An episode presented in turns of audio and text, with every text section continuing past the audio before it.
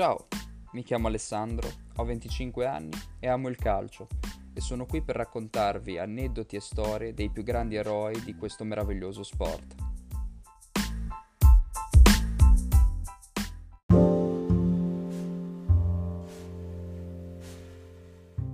Ho iniziato a parlare da solo, il problema è che mi rispondevo.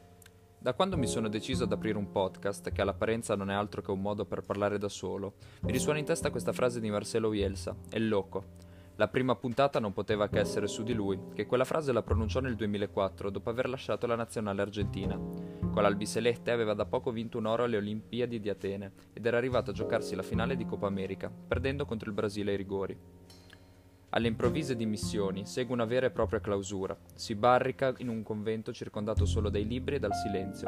Dura poco però. Non appena inizia a rispondere alle sue stesse riflessioni solitarie, si spaventa. È loco, sì, ma a tutto c'è un limite.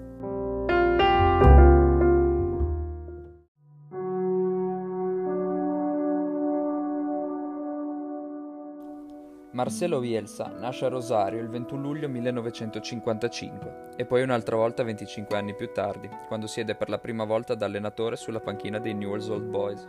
Si dice che la strada più sicura verso la felicità sia diventare ciò che si è. Bielsa, allenatore c'è nato e come Bielsa non ci si diventa, neanche spendendo 10 vite nel tentativo di farcela. E non è un caso che impatti la sua strada verso la sua felicità quando è ancora così giovane. A 25 anni, un giocatore ha appena accumulato il numero minimo di campionati necessari per capire che tipo di carriera potrà avere. Bielsa, a 25 anni, ha già smesso.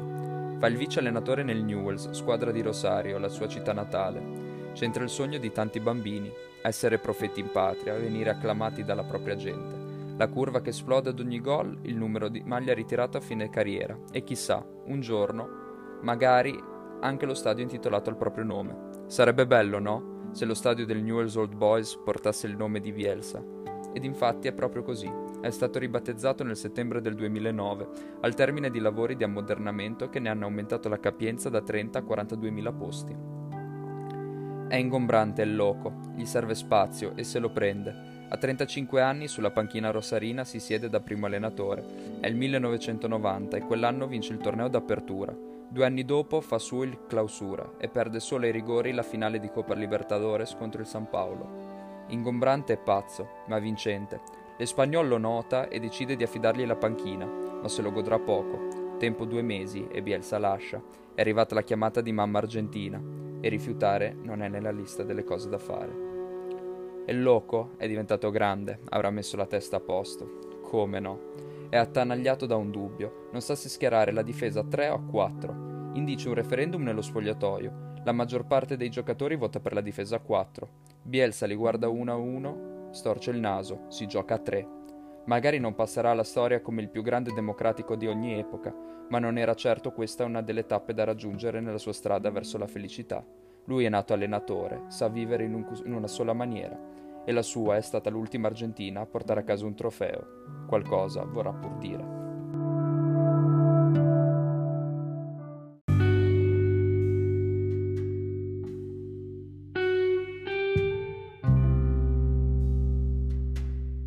Settemila. Caffè, diranno i miei piccoli ascoltatori. No, 7000 video. Sarebbero quelli che Bielsa avrebbe visionato prima di giocare la Coppa del Mondo del 2002 con la sua Argentina.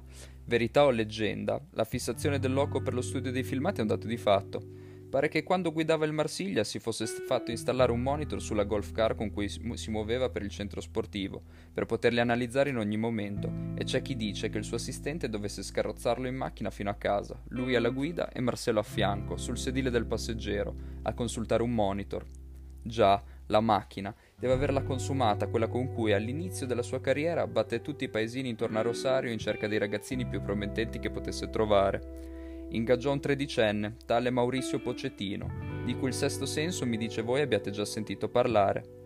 Per Pocettino Bielsa non ha nulla di pazzo, anzi è un genio, una persona con un carisma e una personalità molto diversa da noi normali allenatori, e questo lo rende speciale.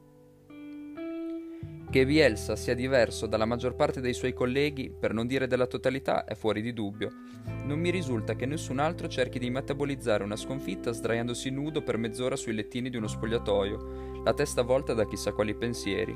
Sappiamo per certo che reagisse così quando allenava il Cile, ma pensando a uno come lui, che vive il calcio talmente viscerale da esultare per una rete segnata in allenamento come se fosse stata segnata in finale di Coppa del Mondo, non mi riesce difficile credere che in altri periodi abbia reagito a un risultato negativo in una maniera altrettanto melodrammatica, ma al riparo da occhi indiscreti.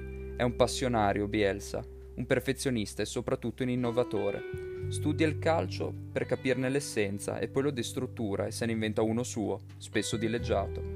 Il suo 3-3-1-3 è una rivoluzione che viene snobbata e non riproposta da nessuno.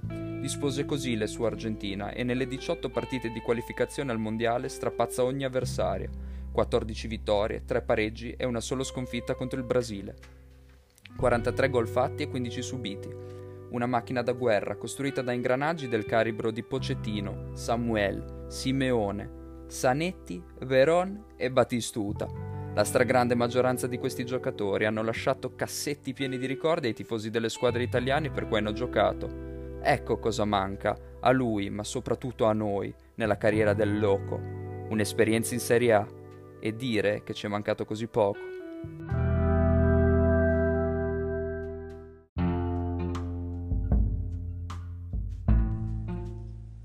Il curriculum di Bielsa recita Newell's Old Boys, Espanyol, Argentina, Cile, Athletic di Bilbao, Olympique Marsiglia e la Lazio. Ma come la Lazio? Sì, per tre giorni, dal 6 luglio 2016 all'8 luglio 2016. Poi il loco si dimette, dispettito dal mancato mantenimento della promessa di fargli avere, entro il 5 luglio, quattro nuovi giocatori. Intendiamoci, alla Lazio non è di certo andata male. Simone Inzaghi sta facendo un lavoro egregio e chissà, se non fosse stato per il lockdown, forse oggi parleremo di una formidabile Lazio campione d'Italia vent'anni dall'ultima volta. Ciò nonostante, non riesco a non emozionarmi davanti alla speranza ancora mai sopita che un giorno vedremo Bielsa su una panchina italiana. Stiamo parlando di un personaggio senza precedenti né eguali e che uno degli allenatori più invidiati e ammirati del mondo, Pep Guardiola, dica di lui è la persona che stimo di più nel mondo del calcio, sarò sempre un gradino sotto di lui per quanto riguarda le conoscenze calcistiche, ne è l'ennesima conferma. Il rapporto fra Pep e Marcelo negli anni si è evoluto in un amore e odio tipico di due che si stimano tanto, ma che allo stesso tempo, per istinto, difendono il loro territorio.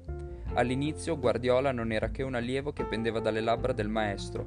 Nel loro primo incontro, 11 ore di colloquio fitto, Pep dovette chiedere in prestito un secondo taccuino, perché aveva riempito il suo fino all'ultima riga.